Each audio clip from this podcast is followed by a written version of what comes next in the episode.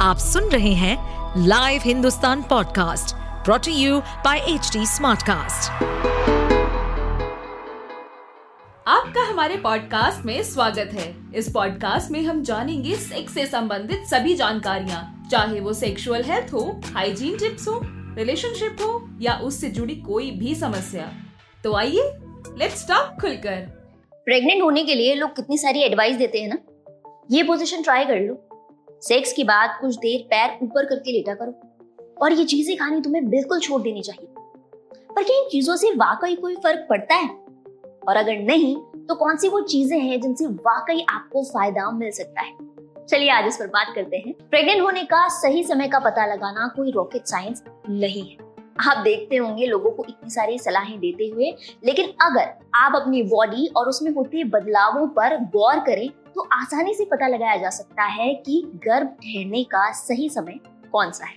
वैसे तो गर्भ कभी भी ठहर सकता है, लेकिन ओवुलेशन के समय इसके ठहरने की संभावना कई गुना बढ़ जाती है। देखिए पीरियड साइकिल को हम दो भागों में बांटते हैं। पहला प्री ओवुलेटरी पीरियड और दूसरा पोस्ट ओवुलेटरी पीरियड यानी कि ओवुलेशन से पहले का समय और ओवुलेशन के बाद का समय। ओवुलेशन के पहले का समय फिक्स यानी निर्धारित नहीं होता। ये कई चीज़ों से बदलता रहता है।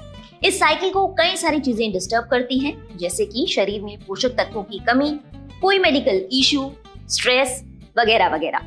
ये वो समय है जब ओवरी में अंडा बनता है। दूसरी ओर पोस्ट ओबिलिटरी पीरियड यानी ओवुलेशन के बाद का समय हमेशा ही निर्धारित रहता है, जो कि पीरियड्स के 14 दिन पहले से शुरू होता है। सरल शब्दों में अगर आपका पीरियड साइकिल 28 दिनों का है, यानी आपको महीने की हर 28 तारीख को पीरियड्स आते हैं तो आपका ओवुलेशन शुरू होगा 14 तारीख को। इससे पहले वाला समय प्री ओवुलेटरी पीरियड होगा, जो आगे या पीछे हो सकता है। लेकिन इसके बाद का समय हमेशा ही फिक्स रहेगा। और हाँ पीरियड साइकिल 25 से लेकर 35 दिनों का हो सकता है, और ये बिल्कुल नॉर्मल है। फ़र्ज़ करें, अगर आपका पीरियड साइकिल 35 दिन का है तो 35 माइनस चौदह, जो कि पोस्ट ओवुलेटरी पीरियड है। अब आपके पास आए 21 दिन, यानी आप 21वें दिन ओवुलेट करेंगे। ओवुलेशन कब हो रहा है, इस बात का पता लगाने के लिए एक नेचुरल तरीका भी है, और वो ये है कि आप अपने डिस्चार्ज पर ध्यान दें। ओवुलेशन के समय आपका डिस्चार्ज एग वाइट की तरह ट्रांसपेरेंट हो जाता है और ज़्यादा निकलता है। ये एक इशारा है प्रकृति का आपको बताने के लिए कि अभी का समय सेक्स करने के लिए सबसे अच्छा है। इसी के साथ एक्सपर्ट्स बताते हैं कि जब महिला ओवुलेट कर रही होती है तो उसके शरीर का तापमान कई गुना बढ़ जाता है। और इस समय सेक्स करने की इच्छा भी ज़्यादा होने लगती है। लेकिन कुछ महिलाओं को कई सारी कॉम्प्लिकेशंस की वजह से अपना ओवुलेशन पीरियड जानने में दिक्कत आ सकती है और इसके लिए आप बाज़ार में मिल रहे टेस्ट किट का यूज़ कर सकते हैं। इस टेस्ट किट को यूज़ करने के लिए प्रेगनेंसी किट की ही तरह ही आपको स्ट्रिप के ऊपर यूरिन की कुछ बूंदी डालनी होती है और इससे आपको पता चलता है कि आपका ओवुलेशन का टाइम आने वाला है। टेस्ट के पॉजिटिव आने के 24 घंटे के अंदर अंदर संबंध बनाने की सलाह दी जाती है। लेकिन यहाँ एक बात का ध्यान रखा जाए कि कुछ महिलाओं का ओवुलेशन इस टेस्ट के दूसरे दिन होता है। तो ऐसे में आप 24 से 36 घंटों के बीच में संबंध बना सकती हैं। कई एक्सपर्ट्स तो ये भी कहते हैं कि ओवुलेशन टाइम का पता लगने के बाद आप लगातार तीन दिन तक सेक्स कर सकती हैं। कुछ लोगों को ये भी कंफ्यूजन रहता है कि प्रेग्नेंट होने के लिए कितनी बार और कितने दिन में सेक्स करना सही है।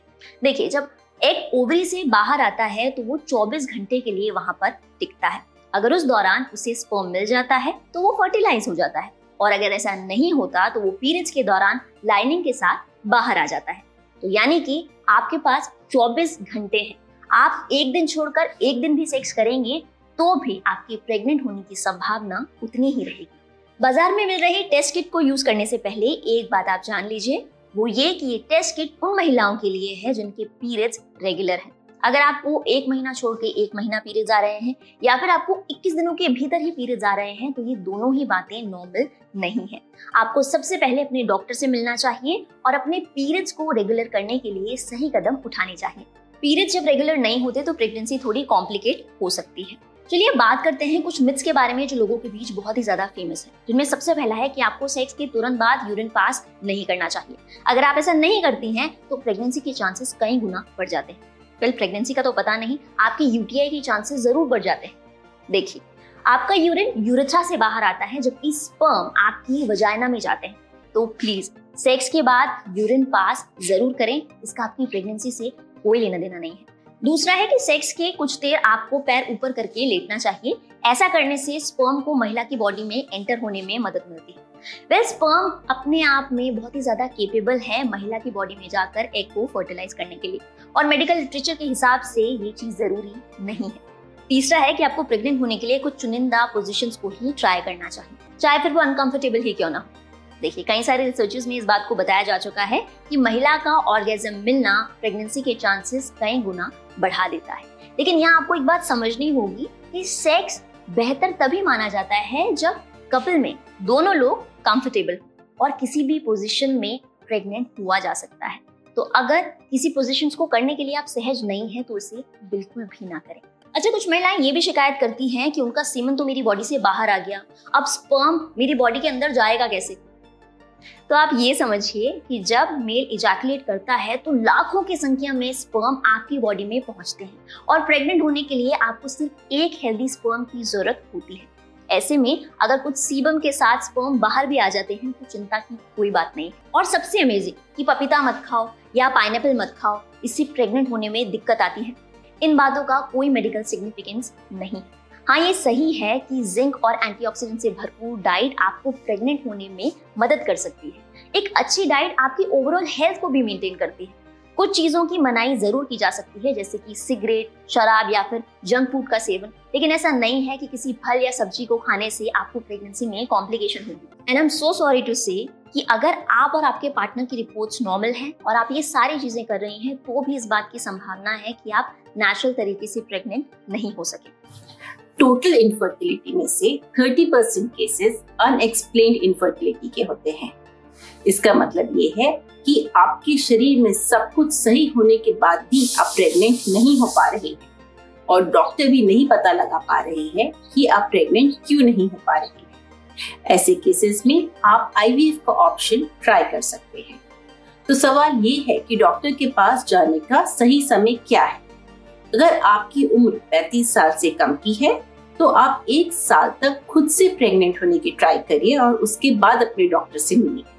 और अगर आपकी उम्र पैंतीस साल से ज़्यादा की है तो छह महीने के बाद। इसके अलावा ये भी कई बार होता है कि किसी महिला के यूट्रस का एटमॉस्फेयर बेबी के रेज होने के अकॉर्डिंग ना हो। ऐसे में सेरोगेसी भी एक ऑप्शन हो सकता है। तो देखा आपने, आज की एडवांस टेक्नोलॉजी के साथ आपके पास कितने सारे ऑप्शंस हैं कंसीव करने के लिए। बात सिर्फ़ इतनी है कि आपको डॉक्टर के पास जाकर इन ऑप्शंस के बारे में बात करनी है खुलकर। तो ये था आज का हमारा एपिसोड अपना फीडबैक शेयर करने के लिए आप हमें कांटेक्ट कर सकते हैं Facebook Instagram link YouTube and Twitter पर। हमारा हैंडल है at the rate H T साथ ही ऐसे और पॉडकास्ट सुनने के लिए आप लॉग इन करें www.htsmartcast.com पर। इस पॉडकास्ट पर अपडेटेड रहने के लिए हमें फॉलो करें एट एच हम सारे मेजर सोशल मीडिया प्लेटफॉर्म्स पर मौजूद हैं और और ऐसे पॉडकास्ट सुनने के लिए log on to W W W dot H T smart cast dot com